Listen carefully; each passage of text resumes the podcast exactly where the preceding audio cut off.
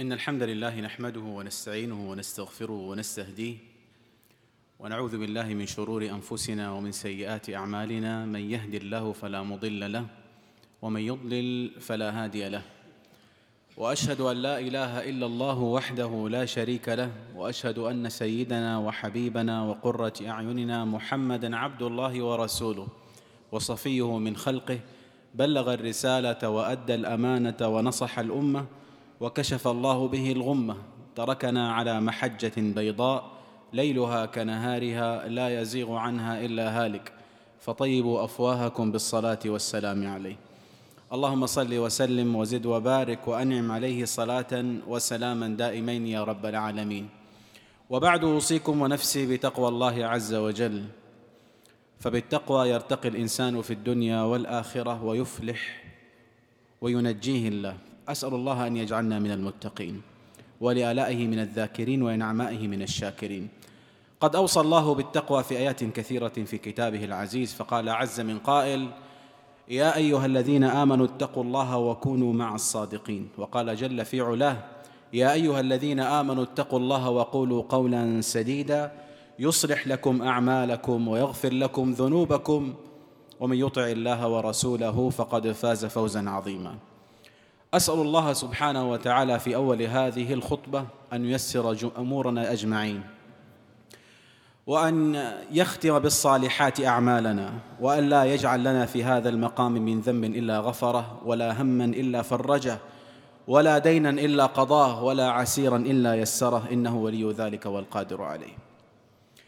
يا سادة حديث اليوم هو كلمة واحدة كلمة يطلبها كل إنسان أو كل إنسان عند أي هم يعتريه وعند أي أي معاملة يعملها أو اي أو أي شيء يريد أن يفعله ويعمله. كلنا دائما نسأل الله سبحانه وتعالى قبل أي اختبار سواء في الدراسة أو العمل. نسأل الله اللهم لا سهل إلا ما جعلته سهلا. نطلب التيسير لأنفسنا. نرجو من الله من الله سبحانه وتعالى أن ييسر لنا الأمور. وكلنا نتمنى أن الله ييسر. وربما بعض العوام في بعض المهام أو الهموم التي تمر عليه يقول خليها على ربك. هو يرجو من ذلك أن الله ييسر. له هذا الهم أو يفرج عنه. كلنا نطلب ذلك. لكن السؤال هل نحن نمارس التيسير للناس؟ ما نطلبه من رب العالمين جل جلاله أن ييسر لنا كل عسير. هل نمارس ذلك في الواقع في المسؤوليات التي علينا أو كلفنا بها؟ هل نقرأ ذلك ونراعيه عند قراراتنا؟ يا سادة إن المتأمل في منهج القرآن وفي تكليف الله سبحانه وتعالى للعباد يقرأ جليا بشكل لا شك فيه ولا مرية أن الله عندما كلف العباد يسر لهم هذه التكاليف. اقرأوا في الصوم مثلا في آية الصيام عندما قال الله عز وجل ومن كان مريضا أو على سفر فعدة من أيام أخر يريد الله بكم اليسر ولا يريد بكم العسر. هذا ما أراده الله يعلق قتادة رضي الله عنه وأرضاه. يقول فأريدوا لأنفسكم ما أراده الله لكم. وإذا قرأنا في الحج وأتموا الحج والعمرة لله فإن أحصرتم فما استيسر من الهدي. رب العالمين يكلفنا ثم ييسر علينا هذه التكاليف. هل نحن عندما نكلف نيسر على الناس؟ هل عندما نأمر بأمر أو نقرر قرار حتى لو كان هذا القرار في البيت أو في الأسرة. نقرأ فيه هذا التيسير. منهج النبي صلى الله عليه وسلم واضح في تكليف الناس أو حتى في التعامل مع أخطائهم. في صحيح البخاري من حديث أبي هريرة رضي الله عنه وأرضاه أن أعرابيا بال في المسجد والقضية خطيرة. تخيل في مسجد النبي صلى الله عليه وسلم يأتي أحد الأعراب فيبول أمام الناس. رد الفعل الطبيعي أن يقوم الإنسان فينهاه عن هذه الفعلة في هذا المكان المبارك وفي هذا المكان الطاهر. لكن النبي صلى الله عليه وسلم يقرأ الموقف بطريقة مختلفة. هذا أعرابي. علمه بسيط. هو لا يدرك قدسية المكان. وحتى لا يضره يقول النبي صلى الله عليه وسلم عندما قاموا إليه الصحابة ليقعوا فيه أي لينهوه عن فعله. أشار إليهم أن دعوه حتى ينتهي. دعوه. ثم أعطاهم الحل. قال أهريقوا عليه ذنوبا من ماء أو سجلا من ماء فإنما بعثتم ميسرين ولم تبعثوا معسرين. هل نستحضر هذا المعنى عند كل أمر نلزم به من تحتنا. أننا بعثنا ميسرين لا معسرين. لذا لماذا يشتهر بعض الأساتذة في الجامعات؟ فلان معقد جدا. شهرته تمتد عبر سنين. فلان الله يعينك. إنما بعثتم ميسرين لا معسرين. بل حديث عائشة رضي الله عنها الصديقة بنت الصديق رضي الله عنهم أجمعين تقول ما خير النبي صلى الله عليه وسلم بين أمرين إلا اختار أيسرهما. يا سادة الأيسر للناس مو الأعقد وليس الأصعب والأشق. على الناس نجعله هو القانون. لا يفهم من كلامي أني أقول والله نلغي كثير من القوانين. لا. التيسير ليس انتهاكا للقانون وإنما اختيارنا من القوانين ما يناسب الناس ويسهل عليهم أمورهم. أن نختار من قراراتنا ما هو أسهل للناس.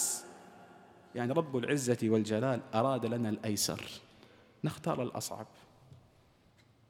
أراد لنا أن نيسر على الناس. هذه رسالة النبي صلى الله عليه وسلم ينشرها للناس. يسروا ولا تعسروا بشروا ولا تنفروا. نقرأ هذه المفاهيم في ديننا وهذا الخلق العظيم ثم نصدم في بعض ممارسات البعض. بل حتى عندما نكلف الخادم أو الخادمة أو السائق ألم يقل النبي صلى الله عليه وسلم في حديث أبي ذر إخوانكم خولكم خولكم جعلكم جعلهم الله تحت أيديكم.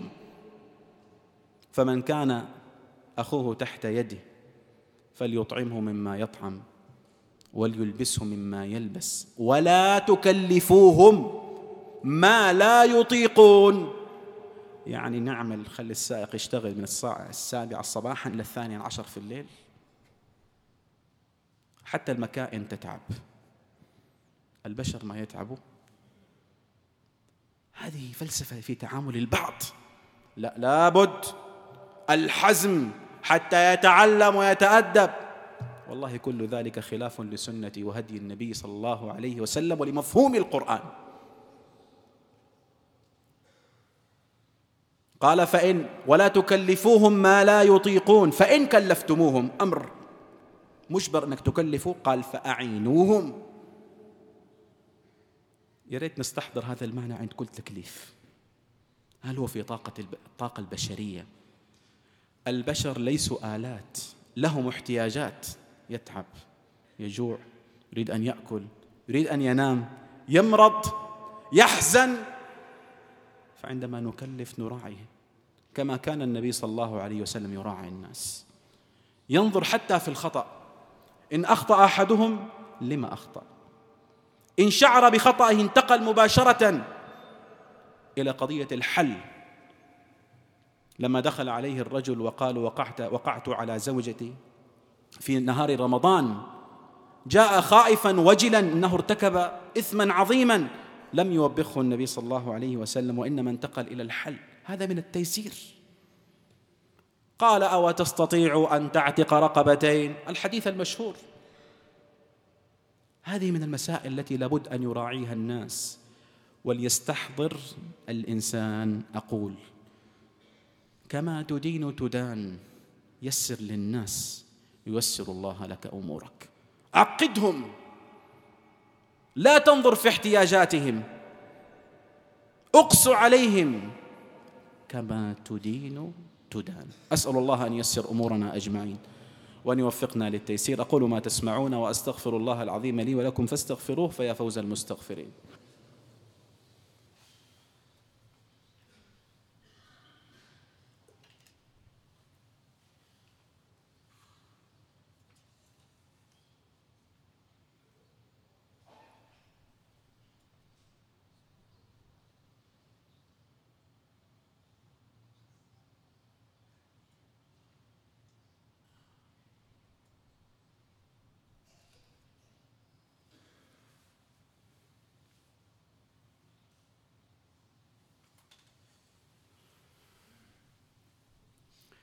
الحمد لله حق حمده ورضا نفسه وزنة عرشه ومداد كلماته. لك الحمد ربي حتى ترضى.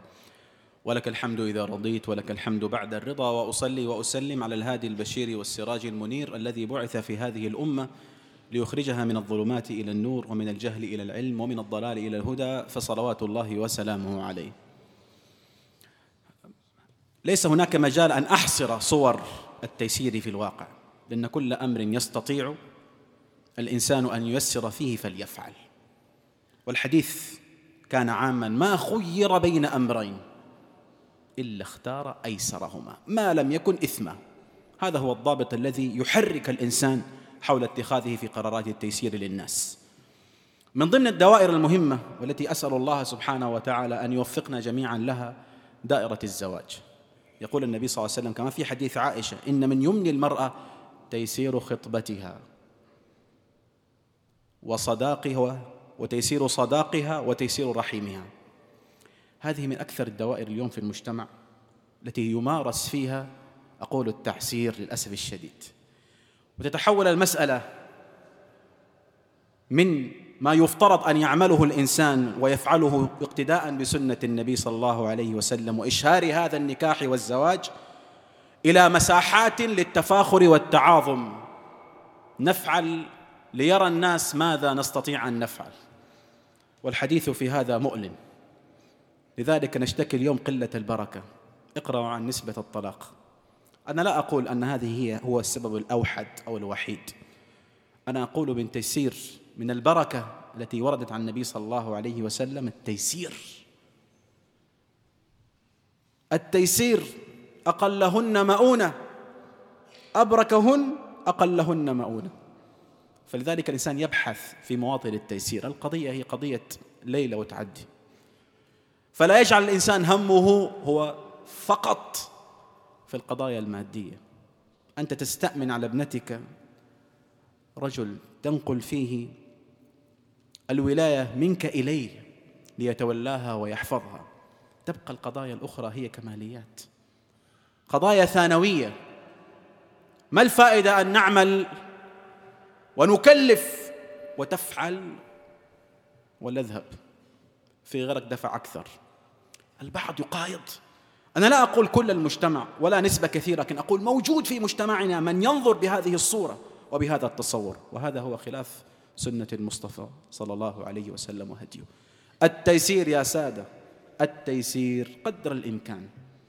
قدر الإمكان أن الإنسان يفعل ما في طاقته ولينظر إلى الهدف. في هذا الزواج ولا الإنسان وصلاحه لا إلى الأشكال ولا الألقاب ولا الصورة الخارجية يبقى الجوهر هو المهم. أختم بهذه الكلمة ولو خرجنا بها. لكفى أراد الله لنا التيسير. فلنشيع في الواقع وفي الحياة ما أراده الله لنا. أسأل الله أن يعيننا على ذلك. صلوا على الحبيب. أمر الله بالصلاة والسلام عليه فقال إن الله وملائكته يصلون على النبي. يا أيها الذين آمنوا صلوا عليه وسلموا تسليما. اللهم صل وسلم وزد وبارك وأنعم على صاحب الوجه الأنور والجبين الأزهر صلاة وسلاما دائمين يا رب العالمين. اللهم ارض عن الخلفاء الأربعة ساداتنا أبي بكر وعمر وعثمان وعلي وعن سائر الصحابة أجمعين وعن التابعين لهم بإحسان إلى يوم الدين. وعنا معهم بمنك وجودك وكرمك يا أكرم الأكرمين. اللهم اغفر لنا ما قدمنا وما أخرنا وما أسررنا وما أعلنا وما أنت أعلم به منا. أنت المقدم وأنت المؤخر وأنت على كل شيء قدير. اللهم يسر أمورنا واشرح صدورنا واختم بالصالحات أعمالنا. اللهم اغفر للمسلمين والمسلمات والمؤمنين والمؤمنات الأحياء منهم والأموات. اللهم اغفر لموتى المسلمين الذين شهدوا لك بالوحدانية. ونبيك بالرسالة وماتوا على ذلك. اللهم اغفر لهم وارحمهم وعافهم واعف عنهم وأكرم نزلهم ووسع مدخلهم واغسلهم بالماء والثلج والبرد ونقهم من الذنوب والخطايا كما ينقى الثوب الأبيض من الدنس. واغفر لنا اللهم إذا صرنا إلى ما صاروا إليه برحمتك يا أرحم الراحمين. اللهم كن مع المسلمين المستضعفين في كل مكان. اللهم كن معهم في كل أرض يذكر فيها اسمك يا عظيم. اللهم قو شوكتهم واجمع كلمتهم. اللهم كن معهم في أرض فلسطين وفي أرض الشام وفي اليمن وأصلح أحوالهم في العراق وفي كل مكان. اللهم وكن معهم في بورما. اللهم كن معهم بمنك وجودك ورحمتك يا أكرم الأكرمين. اللهم انصرهم يوم قل الناصر وأعنهم يوم قل المعين. واجعل لهم من أمرهم فرجا عاجلا غير آجل.